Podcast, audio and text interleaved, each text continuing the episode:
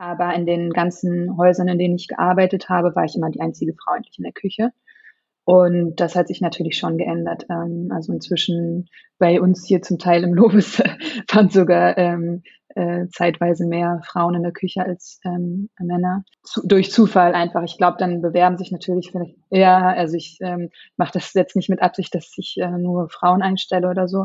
Ähm, aber ich glaube, es bewerben sich dann vielleicht auch ähm, mehr äh, weibliche Personen, äh, wenn sie denken, dass weibliche Führungsperson da besser ist oder weiß nicht was, oder die sich damit eher identifizieren können und das leichter ist. Herzlich willkommen bei Rollin Pin Talks, dem inspirierenden Podcast mit den spannendsten, schrägsten, kreativsten, erfolgreichsten Menschen aus der Gastronomie und Hotellerie.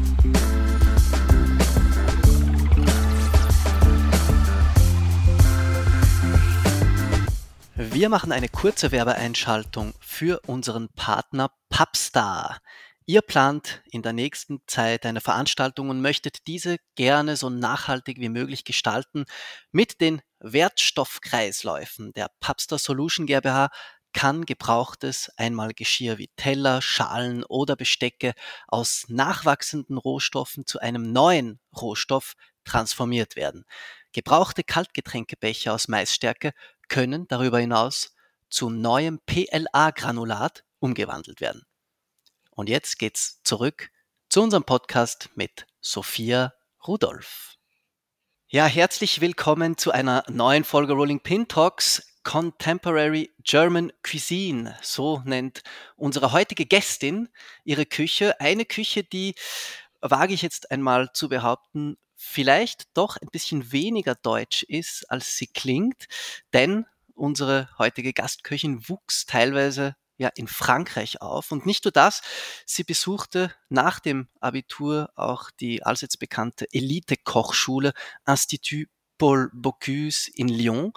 Sie arbeitet dann in so prestigeträchtigen Restaurants wie dem Louis XV von Alain Ducasse oder auch dem Rutz dann später in Berlin, heute drei Sterne, wo sie damals Sous-Chefin war. Zum ersten Mal richtig von sich reden machte sie als Küchenchefin vom Restaurant Panama in Berlin und heute kocht sie im Lovis Restaurant, auch das in Berlin, genauer gesagt im Wilmina Hotel in der Kantstraße. Wir haben heute schon so einiges zu besprechen, spannende Themen, zum Beispiel, was ist für Sie deutsche Küche? Was hat das Wilmina Hotel mit einem Gefängnis zu tun? Und wie sieht sie die Rolle der Frauen in der Spitzengastronomie heute und vielleicht auch in Zukunft? Spannende Themen also und in diesem Sinne herzlich willkommen. Ich freue mich sehr, dass sie heute da ist. Sophia Rudolph. Ja, danke schön. Sophia, äh, jetzt weiß ich nicht, habe ich mich vorher äh, etwas weit aus dem Fenster gelehnt, äh, indem ich gesagt habe, ähm, die Contem Contemporary German Cuisine ist vielleicht weniger deutsch, die du machst, ähm, als das klingt auf den ersten Blick? Ja, klar, es natürlich äh, kann etwas trügen. Ähm, andererseits ist ja auch die Frage, wie man Contemporary German auslegt. Ähm, mhm. ähm, also, wie du richtig schon äh, sehr gut erwähnt hast, ähm, habe ich auch eine Zeit lang in Frankreich äh, gelebt und ge gelernt auch und dementsprechend habe ich natürlich äh, vor allem eigentlich französische Einflüsse auch in meiner Küche. Mhm. Aber ähm, Contemporary German kann ja auch, ähm, muss ja nicht unbedingt heißen, dass es wirklich nur Deutsch ist, sondern heutzutage ja. ähm, kontemporär ist ja eigentlich, dass die Welt sehr international ist, auch gerade Berlin und mhm. dementsprechend auch ähm, die Küchen internationaler werden und mhm. ähm, Raum lassen für auch andere Einflüsse, wie zum Beispiel den französischen bei mir.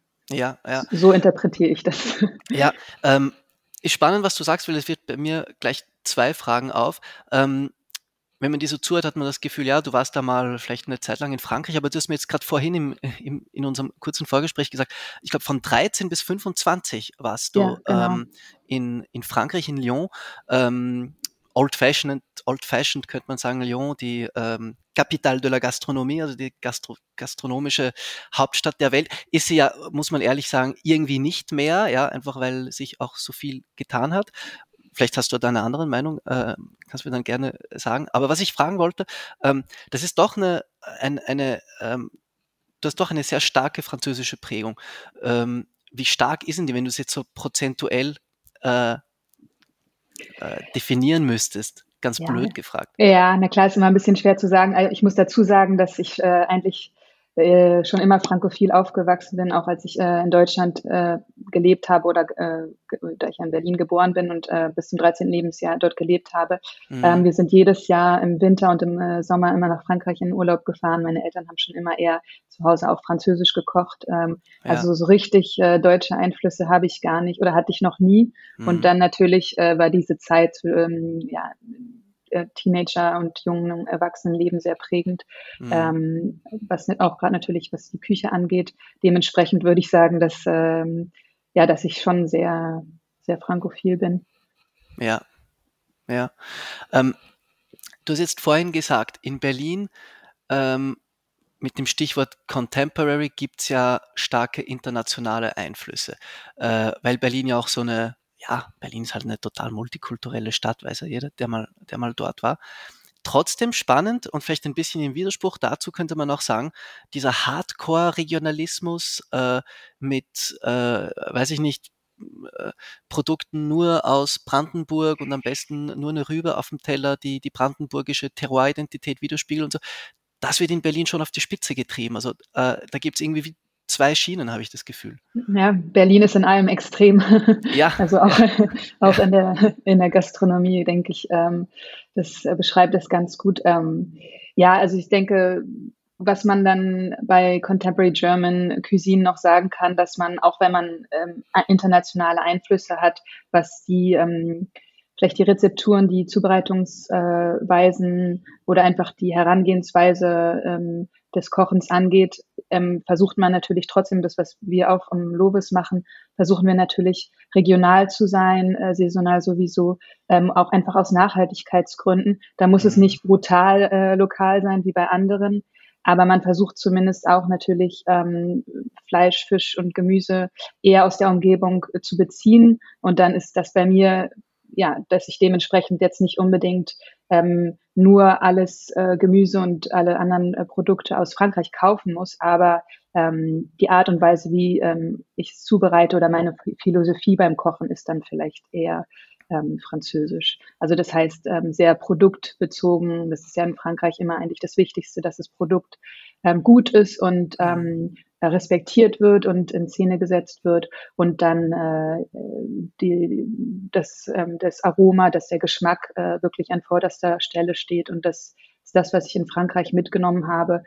Auch äh, das, ähm, weil ich auch natürlich viel für Südfrankreich gearbeitet habe, ähm, wo Gemüse eine große Rolle spielt. Das ist auch was, was bei uns im Lovis ähm, sich widerspiegelt. Und das sind dann halt die Einflüsse, die man mhm.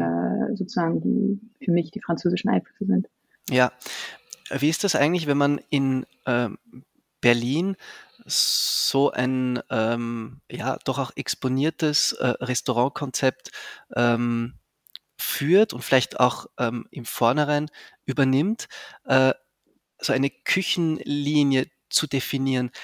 Geht einem da, wenn man das in Berlin macht, nicht irgendwie alles durch den Kopf und man denkt sich, boah, in Berlin muss man sich doch irgendwie total stark positionieren, vielleicht noch stärker als in anderen Städten?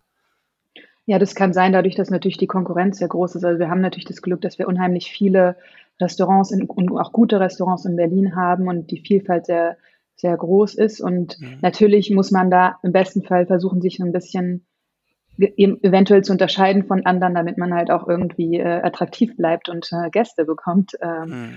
Ähm, andererseits ist es, glaube ich, auch, also bei mir zumindest eher immer, was sich dann organisch entwickelt, ähm, ein bisschen dem Ort zugeschnitten. Also in Panama war es natürlich auch ein bisschen eine andere Küche. Mhm. Ähm, trotzdem kann man, konnte man eventuell einen gewissen Stil von mir erkennen, aber dann auf das Konzept damals an, ähm, zugeschnitten und jetzt hier ähm, im Lovis ist es halt auch wieder ein bisschen auf die Location ähm, ja, sozusagen äh, zugeschnitten oder angepasst. Ja, ja.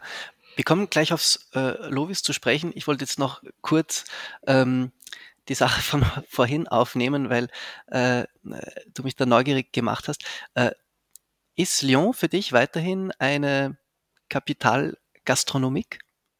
Ähm, ja, ist eine interessante Frage. Klar, ähm, ist irgendwie über Jahrhunderte hinweg fast ähm, hat sich da ein Ruf aufgebaut und die Franzosen haben sich auch generell ähm, frankreichweit natürlich auch so ein bisschen auf ihrem Ruf auch ausgeruht. Und da mhm. sind natürlich inzwischen dann äh, viele Länder, ähm, haben die so ein bisschen überholt. Ähm, trotzdem muss man sagen, also dieses, ähm, was man früher mit Frankreich, äh, mit äh, Lyon in Verbindung gebracht hat, also dieses ähm, sehr deftige und ähm, fleischlastige und so weiter, das ist natürlich Fleisch, das ein bisschen, viel Creme, viel, äh, viel ja. Rahm, viel, ja. ja äh, wofür Lyon so ein bisschen stand ähm, und äh, parallel auch zum äh, zur Capital Gastronomie geworden ist durch äh, Leute wie, äh, wie äh, Chefs wie Bocuse zum Beispiel. Ähm, und dann gab es eine Zeit lang ähm, vielleicht nichts, aber inzwischen muss man sagen, dass Lyon sich auch sehr gut entwickelt hat. Also es gibt auch ganz viele ähm, tolle neue Restaurants und auch ein bisschen interessantere Konzepte. Ist ja auch mhm. ähm, eine relativ junge und ähm, dynamische Stadt, ähm, die sich da schon sehr gut weiterentwickelt und ähm, mhm. ganz interessante Sachen macht. Das heißt, vielleicht äh, schaffen sie so ein bisschen diesen Ruf äh, wieder ein bisschen ähm, zurückzuholen und aufzufrischen. Mhm. Ich habe auch das Gefühl, dass in Lyon so ein bisschen diese traditionelle äh, Schiene mit den Bouchons eigentlich nie wirklich ähm, aussterben wird, teilweise sogar, ähm, weißt du aber besser als ich, teilweise sogar wieder ein bisschen Revival, immer wieder so ein Revival erlebt. Äh, stimmt das? Ja, das glaube ich auch. Also ich meine, klar, das gehört einfach dazu, ähm, äh, zu dieser Kultur, zu dieser Esskultur. Ähm, das sind ja so kleine Bistros praktisch, äh, wo es ganz bodenständige Küche serviert wird. Oft und, sehr fleischlastig ähm, und sehr ja. oft Schweinefleischlastig auch. Also nicht das, was das man jetzt äh, ja. Äh, ja, als trendy bezeichnen würde. Aber das wird zum Beispiel auch einfach von mittags von Geschäftsleuten genutzt. Also ich glaube, jeder, gefühlt jeder Zweite geht da mittags in so einem Bouchon essen. Und dann ist halt auch vielleicht, kann das auch neu interpretiert werden. Ich weiß, dass es in Lyon jetzt auch was ganz Spannendes gibt, was Food Traboul heißt. Ich weiß nicht, ob du davon schon mal gehört hast. Nein. Das ist dann in dem, in dem, in der Altstadt im Vieux-Lyon mhm. äh, gibt es so kleine Traboul, heißt es. Das sind so Hinterhöfe.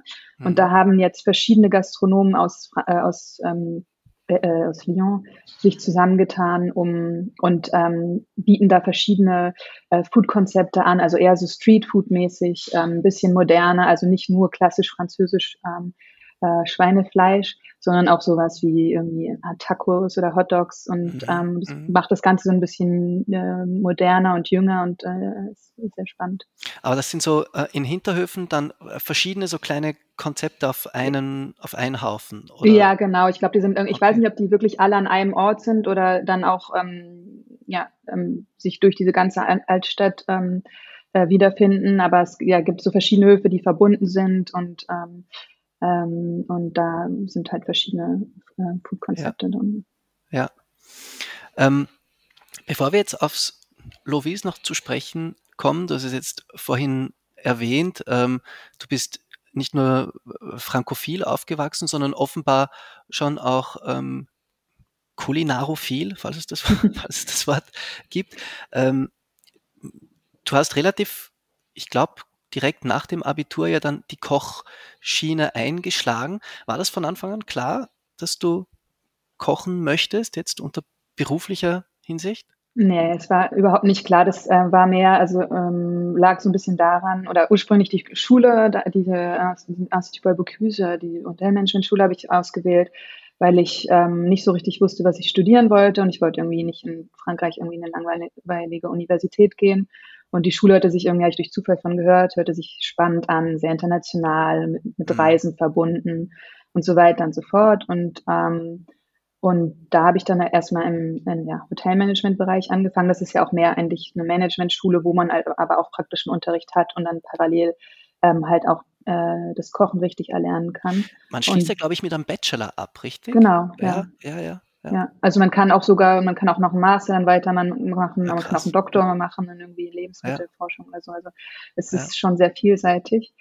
Und, ähm, und wir hatten da aber dann auch praktischen Unterricht äh, schon im ersten Jahr, ähm, um natürlich auch so ein bisschen zu sehen, was, äh, äh was äh, das andere, die andere Seite in dem Beruf macht. Ähm, mhm. Und das hat mir eigentlich so gut gefallen, dass ich dann mich entschieden habe, ein bisschen mehr beim Kochen zu bleiben und ja. ähm, auch dann wirklich diese Koch, äh, sozusagen zu machen. Und, ähm, Ja, und dann äh, nach der Schule ähm, habe ich auch erstmal einfach weiter gekocht. Mhm. Aber ähm, also nach dem, nach dem Institut ähm, hast du dann ja, oder ich nehme an, du hast während des Instituts ja auch schon Praktika ähm, genau, ja. machen müssen. Was waren denn entweder jetzt während der Praktika oder auch danach für dich so Stationen, die besonders prägend oder cool waren oder die, die schlecht waren? Ja? Mhm. Ähm, naja, also ich, es war alles sehr prägend. Also es war erstmal natürlich wirklich eine sehr gute Schule ähm, ja. und ähm, wo man schon sehr viel gelernt hat. Und dann das erste richtige Praktikum habe ich im Institut Beaumanière gemacht. Das heißt, hat jetzt auch ja. drei Sterne. Hat, glaube ich, vor zwei Jahren drei Sterne bekommen, richtig? Genau. Also die hatten schon mal drei Sterne und haben dann ja. Äh, vor Jahrzehnten und dann zwischendurch zwei. Und ähm, Genau, da habe ich mein erstes richtiges Praktikum gemacht und hatte auch einen super Küchenchef, äh, auch ein war ehemaliger. Das, war das Glenn Field damals? Oder äh, nee, das war noch nicht, das war Silvestre Wahid. Okay. Das war auch ein ehemaliger ähm, Chef von, ähm, von Ducasse.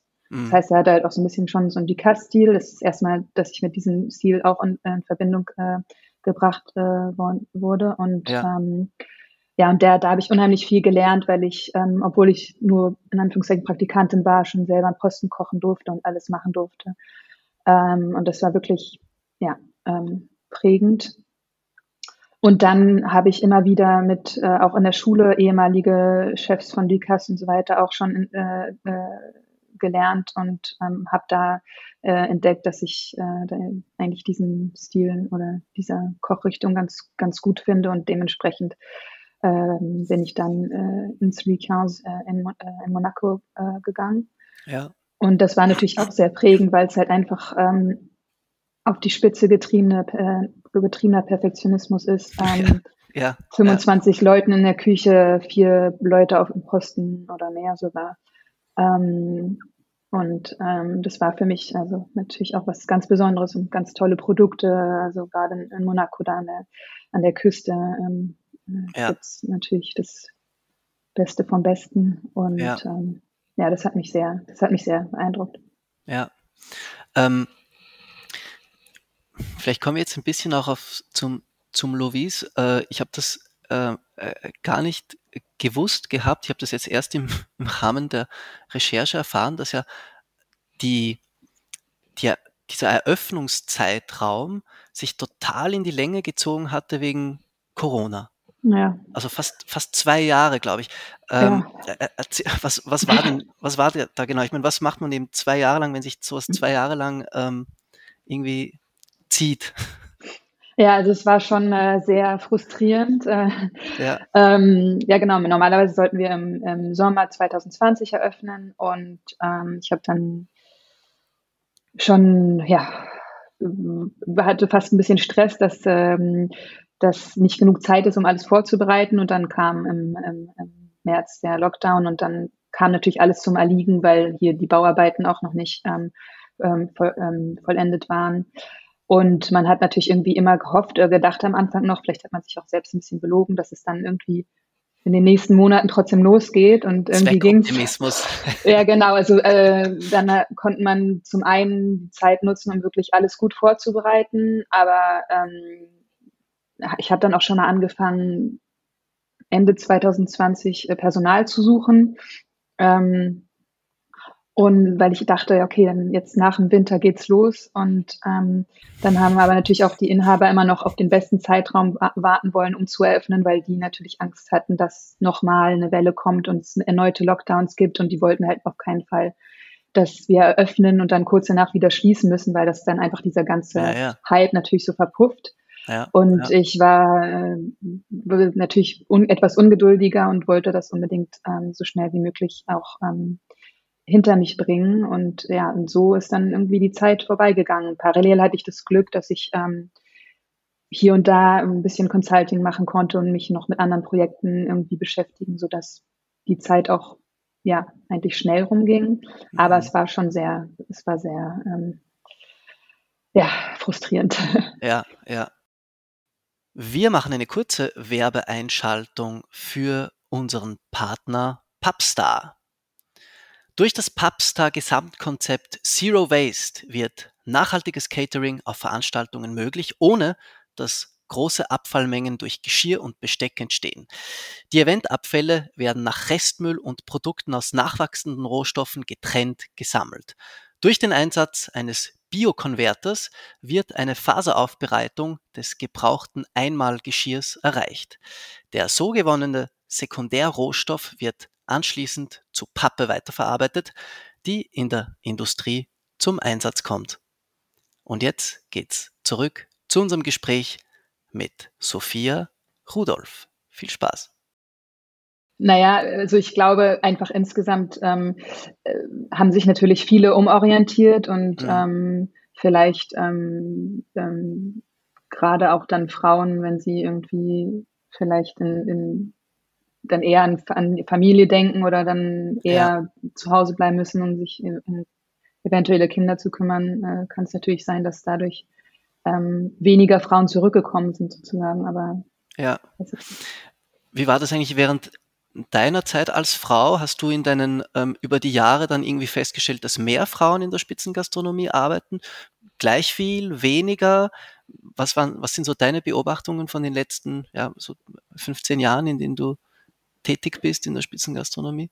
Ähm, ja, also ich, ähm, ich bemerke sowas ja immer nur, wenn man mich drauf anspricht. Ich habe eigentlich mich noch nie damit so sehr beschäftigt, ja. ähm, äh, was der, äh, der äh, Frauenanteil ist. Aber ähm, es ist schon, schon mehr geworden. Also klar, in meiner Schule damals waren, ähm, war der, war es der Frauenanteil relativ hoch, weil es ja eher auch im Managementbereich war. Mhm. Ähm, aber in den ganzen Häusern, in denen ich gearbeitet habe, war ich immer die einzige Frau eigentlich in der Küche. Ja. Und das hat sich natürlich schon geändert. Ähm, also inzwischen bei uns hier zum Teil im Lobes waren sogar ähm, äh, zeitweise mehr Frauen in der Küche als ähm, Männer. Ähm, ah, echt? Zu, durch Zufall einfach. Ich glaube, dann bewerben ich sich. Ich wollte gerade fragen. Ja. ja. also ich ähm, mache das jetzt nicht mit Absicht, dass ich äh, nur Frauen einstelle oder so.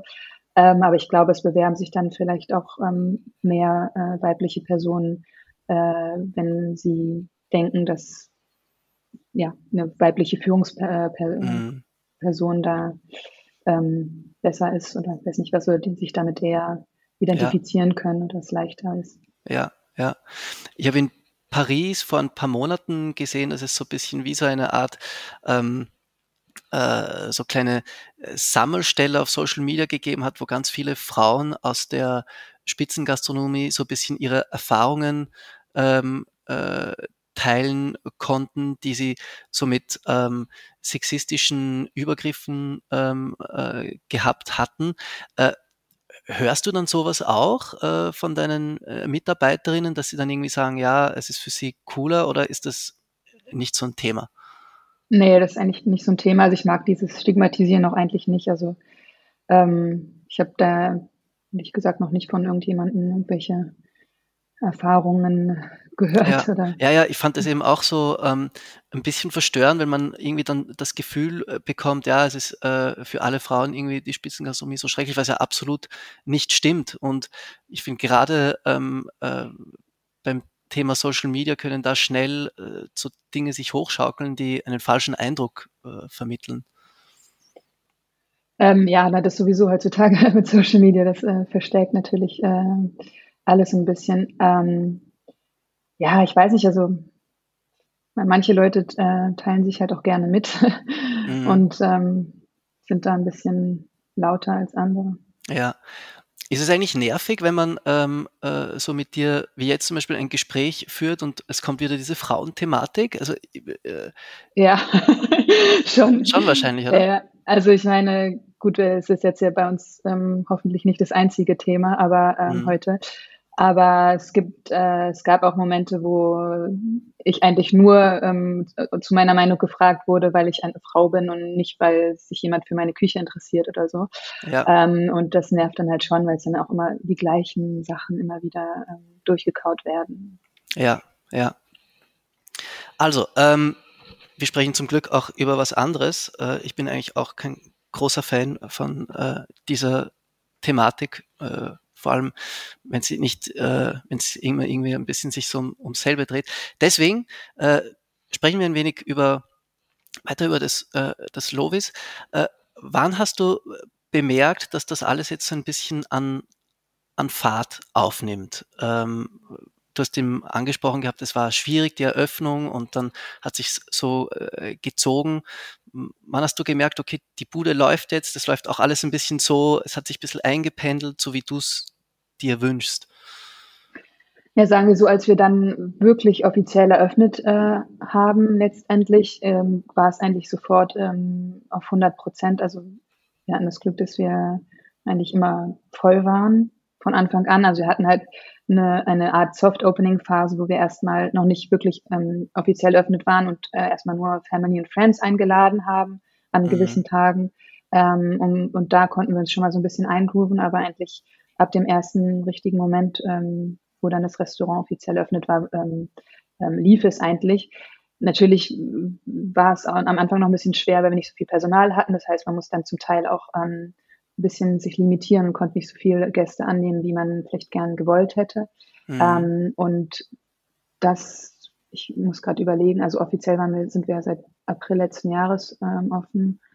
Und dann über den Sommer hinweg ähm, oder die ersten paar Monate hatten wir vielleicht noch nicht so viele Leute, aber dann ähm, über den Sommer hinweg ähm, haben wir immer mehr Personal bekommen und dementsprechend ähm, konnten wir dann auch eigentlich relativ normal arbeiten. Ja. Eigentlich. Und ja.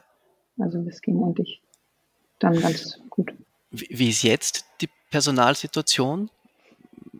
Ja, man will es nicht beschreien, äh, an sich geht es. Also klar, ähm, mhm. äh, gerade im Service, äh, das war ja schon vor Corona immer schwer, gut äh, Servicepersonal zu finden und das äh, ist auf jeden Fall, hat sich noch sehr viel mehr verstärkt.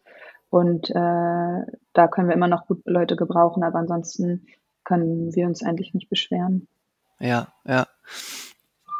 Ähm, dieses, dieses, dieser Begriff, den ich jetzt vorhin gewählt habe, der ist ja ähm, sozusagen ein bisschen, ähm, äh, beschreibt die offizielle Küchenlinie, diese Contemporary German Cuisine. Ähm, hat sich da was seit der Eröffnung, ist ja noch nicht so lang her, ähm, bisschen was getan, dass du merkst, okay, vielleicht werden wir doch irgendwie deutscher als gedacht oder weiß nicht, französischer als gedacht. Ähm, entwickelt sich das oder wenn man so eine Küchenlinie irgendwie von Anfang an kommuniziert, ähm, bleibt man irgendwie dabei und äh, man merkt, der Rahmen passt und man muss da gar nicht groß mehr ähm, ja, herumdoktern, weil jetzt äh, ja diese Linie gehalten werden kann. Ja, also ich meine, das ist natürlich äh, äh, immer ein Risiko, ähm, wenn man mit einem Konzept ähm, starten möchte und ähm, ja und, und, und, ja. und ähm, nicht, nicht weiß, wie das angenommen wird. Mhm. Aber ich denke also einfach, so ein, mein, mein Küchenstil, ähm, der ist ja gleichbleibend mehr oder weniger. Und, ähm, und ich bin immer nicht so ein Fan davon, irgendwie alle paar Monate irgendwie komplett was zu ändern, weil man dann mhm. Sehr viel schwerer irgendwie auch daraus Schlüsse ziehen kann, was gut ankommt und was nicht ankommt.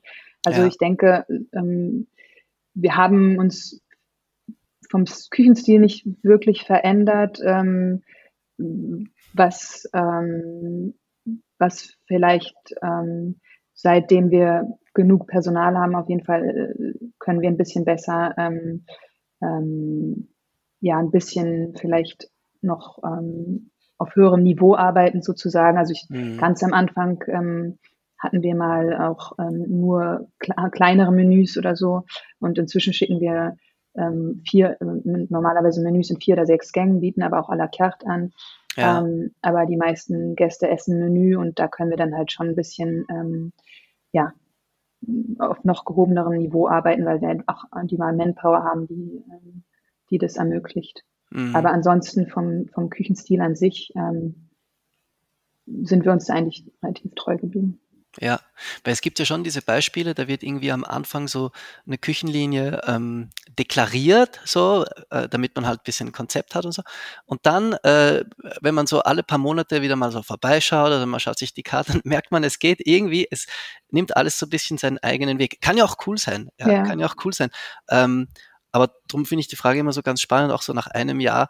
Ähm, äh, entwickelt das irgendwie alles ein Eigenleben oder hat man den Rahmen schon irgendwie richtig gesetzt und der, der, der erlaubt einem äh, doch irgendwie ein, ein, ein ganz konzises Navigieren so? Ja, ich meine, ich denke, also es ist ja auch so immer sowieso so ein bisschen ähm, abgedroschen, da äh, das irgendwie benennen zu müssen oder mhm. zu versuchen, das in ein paar Wörtern oder einem Einsatz den Stil zu definieren, weil das ja auch ähm, eigentlich nicht so einfach geht. Contemporary German Cuisine ist ja schon kann man weit interpretieren. Ja, ich habe ja so ein bisschen äh, erklärt, wie, wie das bei uns, äh, was es bei uns bedeutet.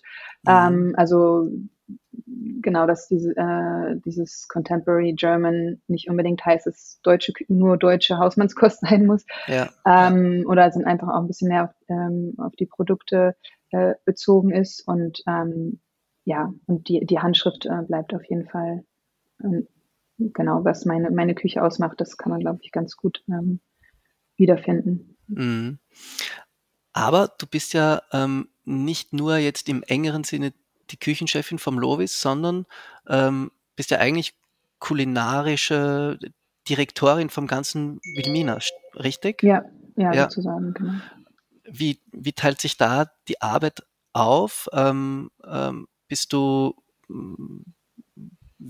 wie, wie, wie teilt sich das auf?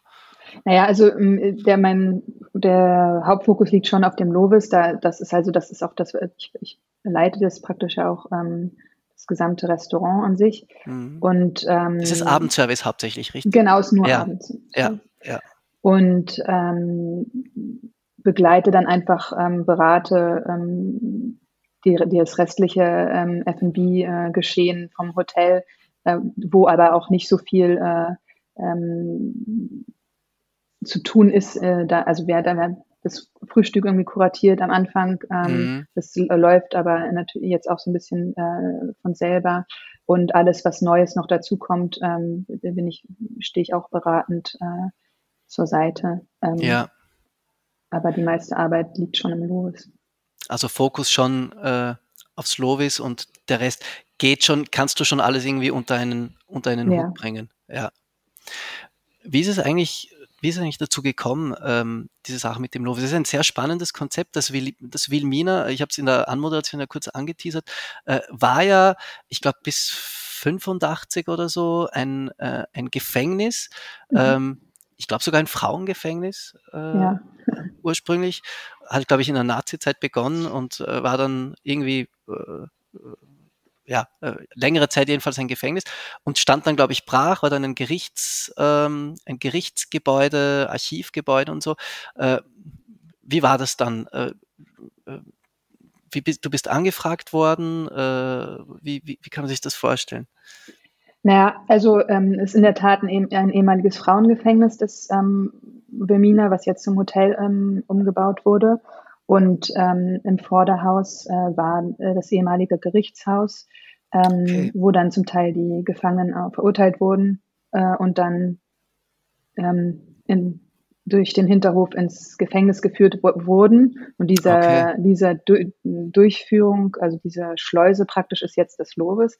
Mhm. Ähm, also so viel dazu. Es wurde 1889 ähm, fertiggestellt, das, ähm, das Gefängnis und auch dann ja, bis fünf, äh, 1985 hast du gut äh, recherchiert, ähm, äh, wirklich als äh, Gefängnis ähm, äh, betrieben.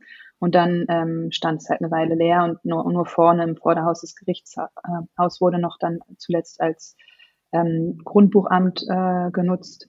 Mhm. Und ja, das ist halt ein ganz tolles, architektonisch tolles Areal, ja. ähm, was ja. die Inhaber, die Architekten sind, ähm, vor vielen Jahren entdeckt haben und sich verliebt haben, sozusagen in die Mauern mhm. und ähm, dann die Idee hatten, daraus ein Hotel und Restaurant äh, zu äh, machen. Und ähm, dann sind wir irgendwie zueinander gestoßen und ähm, ähm, genau, sind seitdem leite ich oder ja, habe hab das Restaurant praktisch eröffnet. Ja. Hast du da eigentlich ähm, vom, vom Panama dann Leute mitgenommen oder wie hast du dir so dein Team da zusammengestellt? Äh, ist ja, ja, doch, man braucht schon ja auch Leute, mit denen man, ja, mit denen man gut kann. Alleine ja, geht nicht. Ja, klar, natürlich. Also ähm, sagen wir so, ähm, dadurch, dass ja nun ein paar Jahre dazwischen lagen, ähm, äh, war es nicht ganz so einfach, Leute mitzunehmen. Ich, ähm, ich habe meinen Zuschef tatsächlich äh, mitgenommen. Ähm, ich wollte natürlich jetzt auch nicht das gesamte Team da ab, äh, abwerben, auch wenn ich mit am liebsten natürlich alle mitgenommen hätte. Ähm, mhm. Und zum anderen ist es auch gut, wenn man bei ähm, einer gewissen Weise auch ähm, vielleicht von Null anfängt und da was ganz neu aufbaut. Ähm, mhm. Und ich denke, ähm, hätte nicht so viel Zeit zwischen der, meinem Weggang aus dem Panama und der Eröffnung äh, gelegen, dann wäre vielleicht auch doch noch der eine oder andere ähm, nachgekommen. Aber so habe ich eigentlich nur den Zuschiff mitgenommen. Wie, wie, viel Zeit lag denn jetzt zwischen Weggang von Panama und Eröffnung Lovis? Zwei Jahre. Zwei, also, also ja. okay, aber eh dann genau diese zwei Pandemiejahre. Ja, genau. Also, also ich bin äh, ja. Ja, ja, also ich bin Anfang 2020 aus dem Panama äh, gegangen und habe dann direkt ähm, nahtlos eigentlich für das neue Projekt angefangen, Frühjahr 2020, mhm. aber dann halt durch die ähm, durch die ähm, Pandemie ähm, hat sich das halt alles ein bisschen verzögert und dann ähm, 21 haben wir schon so ein bisschen im Sommer Veranstaltungen gemacht und ähm, im ganz kleinen Rahmen, ähm, mit ganz wenig ja. äh, Personal. Aber richtig, ähm, die Öffnung war dann ja im April 2022 und das heißt, es sind dann ja ungefähr zwei Jahre, die dazwischen waren. Ja, ja. Du hast jetzt doch ähm, Panama, habe ich das jetzt richtig im Kopf? Äh, hast du 2016 begonnen ja. gehabt? Ja. ja. Ähm, ja, also bist jetzt doch seit äh, ja rund äh, äh, sieben Jahren in Berlin. Wie hat sich, findest du, Berlin entwickelt in dieser Zeit? Ähm, und wohin glaubst du, wird sich Berlin jetzt gastronomisch entwickeln? Also ich bin äh, tatsächlich leider schon wieder seit zwölf Jahren in Berlin, aber ähm, okay. nur am Rande, äh, weil ich ja. vorher noch im Rutz war. Ähm, ah, du hast ja ähm, vorhin im Rutz, ja, Entschuldige, stimmt, ja, ah, über, gut, das müssen wir, über das müssen wir auch noch sprechen. Ja, ja stimmt. alles gut. Ähm, Danke fürs Korrigieren und Entschuldige. ähm, ja, es hat sich, es hat sich viel getan, als, äh, als ich hier wieder hergezogen bin, war, gab es zwar schon auch einige gute Restaurants. Ähm, ich glaube, 2011 sind da ziemlich viele Zwei-Sterne dazu gekommen. Mhm. Aber ähm, es war alles ähm, ein bisschen eintöniger, sagen wir so. Also außerhalb der Sterne-Gastronomie gerade gab es halt nicht so wirklich, es gab natürlich irgendwie italienische Restaurants, asiatische Restaurants, aber ähm, auf gutem Niveau oder irgendwie wirklich ähm, auf einen Stil ähm, bezogen gab es nicht wirklich was. Und das ist ja inzwischen so, dass es irgendwelche äh, Spezialitätenrestaurants gibt, die nur ähm, Rahmen machen oder die nur, weiß ich was, ähm, Tacos machen oder mhm. was auch mhm. immer. Also für, mhm. für, jede Nationalität oder jede Kultur hat da ähm, wirklich, ist gut vertreten und auch ähm, kann man auch auf gutem ähm, Niveau was finden und nicht nur irgendwie so ähm, möchte gerne Asiaten oder so, also so ja. ähm, Deutsch, äh, Deutsch, Asi Deutsch asiatisch, Küche, genau, also, was die Deutschen denken, ist asiatisch, ja, genau. ähm, sondern also da gibt's ja wirklich jetzt inzwischen auch ähm, gute, äh, gute Qualität äh, ähm, und das hat sich äh, ja einfach enorm entwickelt und auch ja, das ganze Streetfood-Thema und ähm, also es ist viel breiter gefächert auf gutem Niveau. Ähm, und, ähm, und dann gibt es also natürlich, also kommen jedes Jahr so viele neue Sterne-Restaurants noch hinzu. Äh, also es ist ja auch schon ein bisschen ja, übertrieben fast, dass es hier inzwischen an Sterne-Restaurants gibt. Mhm. Ähm, übertrieben jetzt im, im, im negativen Sinne, weil es gibt schon diese Stimmen, die sagen, ähm, äh, boah, hey, Guide Michelin Deutschland, jetzt hör mal auf mit den ganzen Einsternern. Ja, es ist halt, es verwässert halt so ein bisschen. Ne? Das ist halt mhm. sowieso natürlich schwer, ähm, ähm, Bewertungen in, äh, in drei Punkte zu äh, packen, also von eins, ja. äh, einem Stern bis drei Sterne. Da ist natürlich ähm, ähm, manchmal der, ähm, der Unterschied sehr groß zwischen einem guten oder einem gewissen Ein-Sterne-Restaurant und einem Sterne-Restaurant, das eigentlich gefühlt äh, zwei verdienen würde. Ja, ähm, ja. Also es ist sehr, sehr subjektiv. Ähm, und ja, ich meine, klar, also es, äh, ich habe schon das Gefühl, dass es halt dann so ein bisschen äh, verwässert, äh, weil, weil es inzwischen so viele Einsterner gibt ähm, und man zum Teil gar nicht mehr so richtig weiß, was, was, ähm, was dann damit, äh, was die Aussage ist sozusagen. Mhm. Mhm. Ja, ähm, ich bin immer so ein bisschen zwiegespalten, finde es jetzt aber unglaublich spannend, ähm, das mit dir ein wenig zu besprechen, weil du einen, einen äh, unglaublich ähm, versierten Blick auch auf ähm, das Nachbarland Frankreich hast. Mir kommt jetzt vor, korrigiere mich, wenn das nicht so ist, aber mir kommt vor, diese Diskussion, ah, was soll das, viel zu viele Einsterner, das verwässert und so. Mir kommt vor, das gibt's in Frankreich nicht, diese, diese Diskussion. Irgendwie kommt mir vor, in Frankreich, ja, jeder ist happy, voll cool, wenn es einen, Stern gibt, ist es eine tolle Sache und ähm, ja, äh, dem geht mich schon vorzuwerfen, dass er zu viele Sterne ähm, verleiht, würde jetzt nicht wirklich jemand auf die Idee kommen. Ist das falsch? Habe ich das ja, habe ich einen falschen nee, Eindruck? Nee, nee, nee, du hast schon recht. Ähm, an sich ähm, kann man das auch nicht, also es, soll, es kann man nicht sagen, dass man das ähm, vorwerfen kann. Ähm, mhm. und ich denke auch in, in Frankreich ist ähm, die Herangehensweise eine ganz andere. Ähm, in Frankreich steht wirklich ein Stern, also ein Stern heißt ja sowieso die Küche, ne? Ab zwei ja. Sternen ist dann auch irgendwie der Service irgendwie mit äh, wirklich bewertet. Und in Frankreich bekommt man halt einen Stern, wenn man gutes Essen macht, äh, gute Produkte verwendet und, und die respektvoll zubereitet. Das mhm. ist ein Stern. Aber in Deutschland ist das nicht ein Stern. Also in Deutschland ähm, sind viele oder war früher, ähm, als ich wieder nach Berlin gekommen bin oder nach Deutschland gekommen bin, waren ähm, viele Einsterner hätten in Frankreich schon zwei gehabt, eher, also Ach, weil da viel, ähm, viel ähm, dann schon auf ganz anderem Niveau gearbeitet wurde. Und das ist inzwischen hat sich das so ein bisschen verändert, aber ähm, diese ähm, Definition von einem Stern, dass es wirklich ähm, ja, ein Restaurant ist, was einfach gut kocht und gute Produkte verwendet. Das vermisse ich hier manchmal und frage mich dann, wofür der Stern eigentlich vergeben wird. Ein bisschen. Mhm. mhm.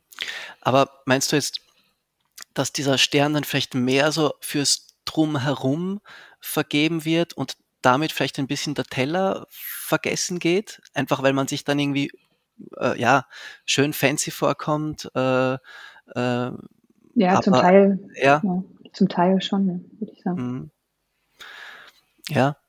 Ich habe aber auch das Gefühl, das war ist auch so ein bisschen bedingt dadurch, dass ähm, also insgesamt, ähm, aber das auch nicht nur in Deutschland, sondern äh, international insgesamt, alle sich ja immer an Frankreich gemessen haben ähm, und ähm, dann vielleicht das Gefühl hatten, noch viel mehr machen zu müssen, um überhaupt einen Stern zu bekommen. So, ja, also dass dann ja. halt viele Ein-Sterne, also wie gesagt, nicht nur in Deutschland, ist mir auch schon in anderen Ländern aufgefallen, ja. ähm, eigentlich vom Niveau her ähm, viel höher sind als das, was man in Frankreich mit einem Stern vielleicht in Verbindung mhm. bringen würde. In Frankreich kann man irgendwie auf dem Land ein ganz einfaches kleineres Restaurant führen ähm, und gute Küche machen und da einen Stern, damit einen Stern haben. Das wäre nicht so einfach möglich. Ja, ja. Ja, das finde ich auch ein wenig ähm, überraschend immer, ähm, äh, ja, manchmal auch ein wenig, äh, ein wenig verstörend, dass man nicht um diesen Eindruck äh, umhinkommt, dass irgendwie je nach Land die Kriterien nicht ganz einheitlich sind. Ja, leider. Michelin. Ja. Sollte eigentlich nicht unbedingt sein. So, sollte eigentlich nicht sein, nee, aber das ist dann halt, ähm, ist ja auch irgendwie dann äh, hängt äh, natürlich auch vom Kulturellen ab und ähm, wenn das nicht die, die gleichen Tester sind, die ja, sowohl in Frankreich als auch in, in sonst in Deutschland oder sonst wo testen ähm, mhm. und das verschied verschiedene Köpfe sind, die dann ähm, jedes Land vertreten, ähm, dementsprechend ja. natürlich ist kann's. Aber wie gesagt, ich meine drei Punkte ist sowieso ist sehr schwer da ähm, wirklich äh, differenziert irgendwie äh, was zu bewerten. Und dann wissen wir natürlich auch, dass, naja, auch da viel Politik mit drin steckt. Ja, ähm, ja, klar. Ja, ja, ja, das wissen wir in Österreich äh, ja sehr gut, nachdem äh, es hier ja keinen landesweiten Guide Michelin äh, mehr gibt seit 2009 und das eigentlich äh, auch stark an politischen Querelen ja, scheitert. Aber das ist eine andere Geschichte. ähm, was ich noch fragen wollte, ist, es ist ja, ähm, finde ich jetzt auch gerade bei euch im Lovis ist ja äh, so die ganze äh, Atmosphäre und das Design schon auch äh, sehr elaboriert. Also ähm, es ist jetzt nicht irgendwie so das äh, sehr nüchterne, ähm, ja, wie du es jetzt vorhin angesprochen hast, so ein kleines Landrestaurant, wie man es in Frankreich am Land kennt, wo halt wirklich äh, äh, nicht so viel passiert und der Teller ist im äh, Mittelpunkt. War das für dich am Anfang ähm, schwierig oder herausfordernd, dass der Teller in diesem unglaublich großartigen Ambiente nicht untergeht? Naja, sagen wir so, wenn man äh, die Räumlichkeiten sieht, dann hat man schon eine gewisse Erwartungshaltung und ähm, da muss das Essen mhm. dann auch irgendwie mithalten mit der Service und das ist auch das, was ich den Inhabern ähm, äh, versucht habe ähm, zu erklären, weil die sich vielleicht ursprünglich am Anfang auch ein bisschen einfachere Küche vorgestellt haben. Aber okay. ähm, ja, wie gesagt, ähm, die Leute, bevor sie überhaupt hier waren, haben meistens schon Bilder gesehen und haben, oder wenn man, wenn man dann wirklich in, in, den Raum kommt, dann ist man halt sehr beeindruckt. Er ist zwar sehr puristisch, alles ist hier sehr puristisch eingerichtet, aber es ist dann natürlich schon wirklich äh, sehr beeindruckend von den, äh, allein den Mauern, den Räumlichkeiten, wie, wie sie äh, restauriert wurden. Ähm, und ähm, dem, und dann hat man natürlich schon mal gleich ähm, eine gewisse Erwartung, weil man schon das Gefühl hat, in, in einem ganz besonderen Ort zu sein. Und äh, mhm. da muss natürlich dann auch irgendwie, darf das dann natürlich, was auf dem Teller ist, auch nicht wirklich enttäuschen. Ja, aber ähm, hat man dann als Küchenchefin irgendwie den Druck, den Teller vielleicht noch mal ein bisschen spektakulärer zu gestalten, als es vielleicht in einer ähm, ja, äh, weniger stylischen Umgebung der Fall wäre? Also weiß nicht, gab es Momente gegeben, wo du gedacht hast, ah, jetzt muss ich da nochmal vielleicht ein bisschen mehr, äh, damit es mithalten kann? Äh, nicht ganz so extrem. Also ich glaube, also sowieso ja. bei mir ist ja, ähm, ähm, steht auch sowieso mal der Geschmack an, an, an vorderster Stelle. Also es muss natürlich auch ansprechend aussehen und ähm, ähm, aber ja, wie gesagt, also der Geschmack an steht an vorderster Stelle und, ähm, und das soll überzeugen. Ähm, aber klar, also man trotzdem versucht man natürlich schon irgendwie ähm, äh, das ansprechend äh, anzurichten und, ähm, und aber ich würde jetzt nicht sagen, dass die Räumlichkeiten da äh, sozusagen in Konkurrenz stehen oder mm, irgendwie äh, mm. einem da Druck machen. Ja, ja. Ähm, weil du es jetzt vorhin, weil du es jetzt gerade erwähnt hast, äh, also der Geschmack steht im Vordergrund. Äh, könnte auch sagen, ähm, bei dir soll der Teller für sich sprechen. Ich habe da ein lustiges Zitat, äh, wo entdeckt von dir, wo du mal gesagt hast, ich muss nicht die Geschichte der Kuh des Nachbarn erzählen, damit das Essen schmeckt. Ja, das stimmt. Ja. Unterschreibst du das weiterhin? Ja, unterschreibe ich weiterhin.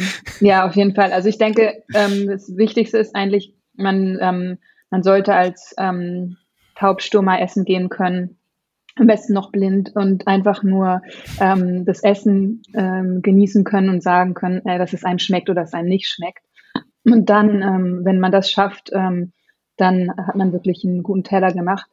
Ähm, klar, also wie gesagt, spielt das Visuelle auch äh, eine große Rolle, aber ähm, ähm, ich, ich will nicht, dass das Essen nur äh, schmeckt, weil man halt da eine ganz tolle Geschichte zu erzählt hat.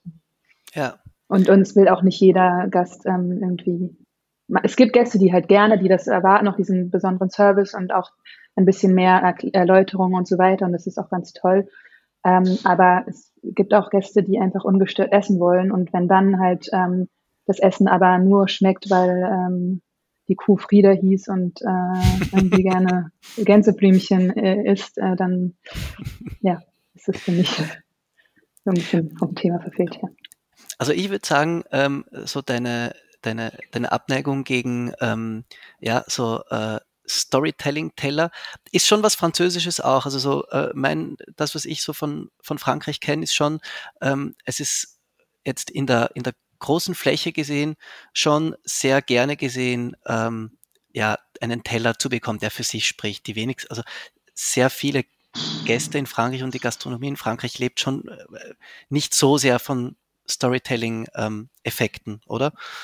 Ja, genau, das hat auch wieder dieses Produkt äh, und für sich sprechende. Also das ist das, was ursprünglich, äh, worum es geht beim Essen. Und das mhm. ist klar, das ist sehr französisch, würde ich sagen. Und so, ja, so bin ich halt geprägt. Und, ähm, und das ist halt auch das leider, was ich äh, oft äh, in, in Deutschland vermisse. Mhm. Ähm, weil die Leute das halt nicht so kennengelernt haben oder denken, sie müssten immer noch mehr machen, um zu überzeugen. Gibt es so Dinge, ähm, äh, die dich in der deutschen Küche oder der deutschen Gastronomie oder der deutschen Spitzengastronomie so richtig nerven und wo du sagst, mit denen werde ich einfach nicht warm, ich bin einfach irgendwie anders geprägt worden? Also ich werde keine Namen nennen. Naja, ich glaube, also das, was ich, äh, wie ich meine Küche beschreibe, äh, oder was, worüber wir gerade gesprochen haben, ähm, sagt ja schon einiges. Also, aber ja. ich, ich respektiere auch also einfach ähm, jedes erfolgreiche Konzept und freue mich, dass es ja auch Vielfalt gibt und jeder es anders macht. Ähm, aber ja. Ja, aber jetzt gerade in der Thematik spannend ist schon, wie war das dann eigentlich für dich? Ähm, Habe ich das habe ich das jetzt gerade richtig im Kopf? Bist du eigentlich von, von Frankreich dann direkt ins Rutz? Ja, genau. Das ist, das ist schon ein, ein, starker Cut. Also war damals wahrscheinlich schon auch ein starker Cut, oder? Ja, das war aber auch genau bewusst, weil ich ja. ähm, also mich erstmal dazu entschieden hatte, ähm, relativ spontan wieder nach Berlin zu ziehen. Mhm. Und dann habe ich halt überlegt, äh, wo ich arbeiten wollte und ähm, habe mich ein bisschen, habe ein bisschen recherchiert und äh, ein paar Restaurants gegessen oder dies und das und, ähm, und mir war klar, also damals gab es ja noch nicht so viele Sternrestaurants und, äh, und auch nicht so viele zwei Sterne oder so. Und eigentlich früher war es für mich immer nur, nur drei Sterne gut genug und ein Stern, äh, nee, will ich nicht arbeiten, so nach dem Motto. ähm, es hat sich geändert, sag ich dazu. Aber, ähm, und da gab es halt, glaube ich, dann vier, äh, vier zwei Sterne. Also es war, gab gerade Tim Rauer, es gab ähm, noch ähm, ähm, ich glaube, Lorenz Adler, weiß ich gar nicht, ob die schon hatten. Dann gab es ja, Facile, Reinstoff und, ähm, und Fischers Fritz gab es damals mhm. noch. Und dann habe ich halt überlegt, ja, dass es mir nichts bringt, in Deutschland wieder ähm, in einem klassischen französischen Restaurant mhm. zu arbeiten, mhm. ähm, was ja die meisten dann die zwei Sterne eher waren, bis auf das Reinstoff vielleicht, äh, dass sie versucht haben, so ein bisschen französischen Stil zu imitieren. Und das war für mich natürlich überhaupt nicht interessant, weil den guten französischen Stil, den hatte ich ja nur in Frankreich gelernt. Aus und, erster Hand, ähm, ja. Genau, und ähm, da dachte ich, ähm, dass es interessanter wäre, in einem Restaurant zu sein, wo ich mal eine ganz andere Herangehensweise habe. Und da war Rutze ziemlich ähm, der größte Kontrast, weil das damals auch nur ganz, ähm, also vom, vom, vom Stil her, auch also vom Team und von der Art und Weise, wie man da ähm, gekocht hat und wie man in der, sich in der Küche verhalten war, also wirklich 180 Grad äh, Drehung war. Also mhm. laut Mu Musik gehört in der Küche und irgendwie ähm, also ganz verrückt und das war wirklich so ja was ganz anderes und ähm, ja. dachte, dass das interessanter wäre auf jeden Fall für mich und das war auch gut so. Mhm. Interessant, ja, weil ähm, offenbar das schon bei der ganzen Arbeitsatmosphäre in der Küche auch schon anfängt, diese Kulturunterschiede. Ja, auf jeden Fall auch. Also das war ähm, in Frankreich wahrscheinlich, äh, bei Anna Ducasse stelle ich mir äh, das nicht so vor, dass da im Hintergrund Musik spielt und die äh, ja, Crew. Nee, da, da durften wir noch nicht mal reden in der Küche. Also. ja, wirklich. Ähm, ja. Ähm, also das, da, da, da herrschen noch ganz andere Töne. Ich meine, ich denke, in, in Deutschland gab es oder gibt es vielleicht auch noch äh, irgendwelche drei Sterne oder andere Restaurants, wo ähm, der Ton ein bisschen anders ist. Aber klar, ich denke mal, in Frankreich war äh, insgesamt äh, ähm, da her herrschten noch ganz andere, ähm, ja, ähm, herrscht ein anderer Ton eher und andere Zustände mm. auf jeden Fall als, als in Deutschland. Ist es immer noch so, glaubst du jetzt zum Beispiel im Louis XV, dass da äh, quasi Redeverbot? Mm, also ich glaube, es ist wahrscheinlich nicht mehr so, nicht ganz so extrem mehr in den Häusern, weil die auch natürlich ähm, ein bisschen mit dem mit der Zeit gehen müssen und, und sehen müssen, wie sie ihr Personal finden. Also damals waren das, war es, glaube ich, noch ein bisschen anders. Ähm, mhm. ähm, aber es gibt da bestimmt auch ähm, trotzdem diese ganzen großen Palace äh, ähm, Hotels mit drei Sterne Restaurants. Ähm, da ist, glaube ich, nach wie vor äh, die Struktur noch eine andere als, ähm, ja. als vielleicht jetzt hier. Ja, die berühmte ähm, Rigueur à la Française, ja. also die, die sehr stark äh, verlangte Disziplin, die eben äh, mhm. äh, so weit gehen kann, dass man fast nichts miteinander spricht. Ähm, zurück kurz noch zum Rutz. Du bist ja dort ähm, dann Zuschefin ja. geworden. auch. Irgendwas muss dich dort gefesselt haben, äh, fasziniert haben. Was, was war das? Mm, naja, ich weiß nicht, also, ähm, also ich habe ich hab keine Ahnung. also ähm, ich glaube, ich hatte eine, hatte eine ganz gute Zusammenarbeit mit Marco Müller halt. Wir haben uns da ganz gut ergänzt. Ähm, er hat mir viel äh, Freiräume gelassen. Ich konnte da viel ähm, mitentscheiden und ähm, die Küche mit aufbauen, ein bisschen stabilisieren und ähm, das hat mir das hat mir einfach ähm, Spaß gemacht und ich hatte auch eigentlich nicht wirklich vor äh, zu gehen oder ich wusste, dass ich irgendwann mal wieder mir äh, Gedanken machen müsste, was die nächsten Schritte wären. Also eigentlich mhm. eher vielleicht raus aus der Gastronomie. Aber ich habe nicht irgendwie aktiv irgendwie gesucht, sondern ich wurde mhm. einfach dann auch ähm, abgeworben und habe einfach gesagt, gedacht, ich müsste diese Chance nutzen, also sonst wäre ich da vielleicht auch noch heute, wer weiß. Ja, ja.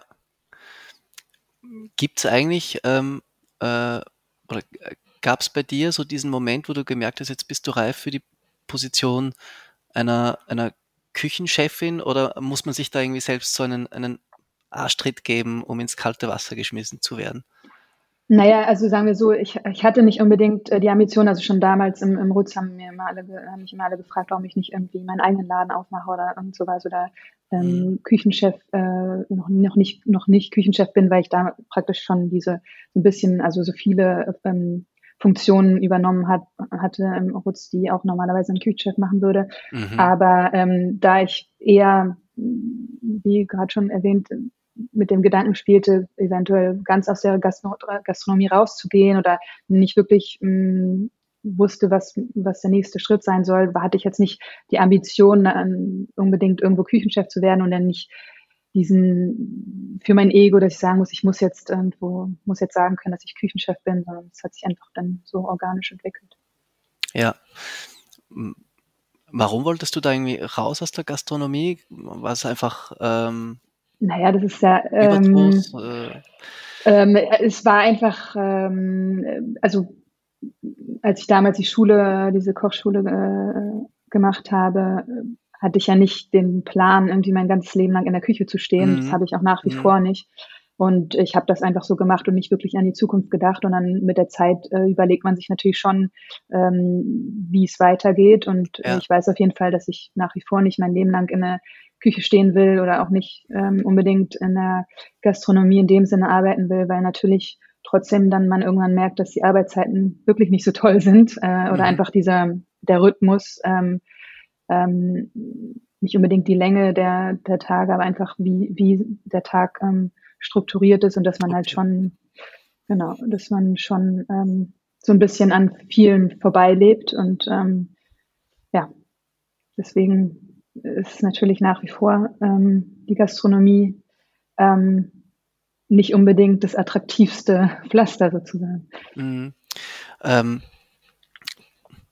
du bist jetzt auf jeden Fall noch in der Gastronomie und zum Glück, ja, zum Glück.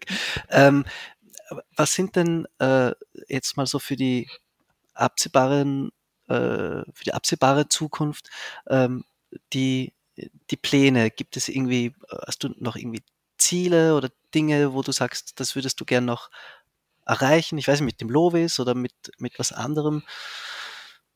Ähm, ja, gute Frage. Ähm, konkrete Ziele, Pläne gibt es eigentlich nicht. Also hier entwickelt sich noch ein bisschen was ähm, in Wilmina insgesamt, weil wir noch äh, gerade dabei sind, ein Apartmenthaus fertigzustellen, wo auch noch unten eine Gastronomie reinkommt, äh, mhm. die dann ähm, lanciert werden muss. Ähm, ja. Und ansonsten denke ich, im Lovis, ähm, mein Ziel war, das zu einem erfolgreichen Restaurant zu machen. Das würde ich jetzt einfach mal behaupten, ähm, habe ich geschafft. Ähm, mhm. Und, mhm. und wie es weitergeht, das sehen wir dann. ja, ja. Die letzte blöde Frage, was ist ein erfolgreiches Restaurant? Ja, erfolgreich für mich ist, äh, dass es äh, sich finanziell tragen kann, äh, dass ja. man Gäste hat und äh, die Gäste zufrieden sind. Also das ist, das ist für mich ähm, erfolgreich. Ja. Ja, schön. Das sind ja schöne Abschlussworte. Ja. Finde ich. Finde ich, äh, finde ich auch. Für unseren Podcast.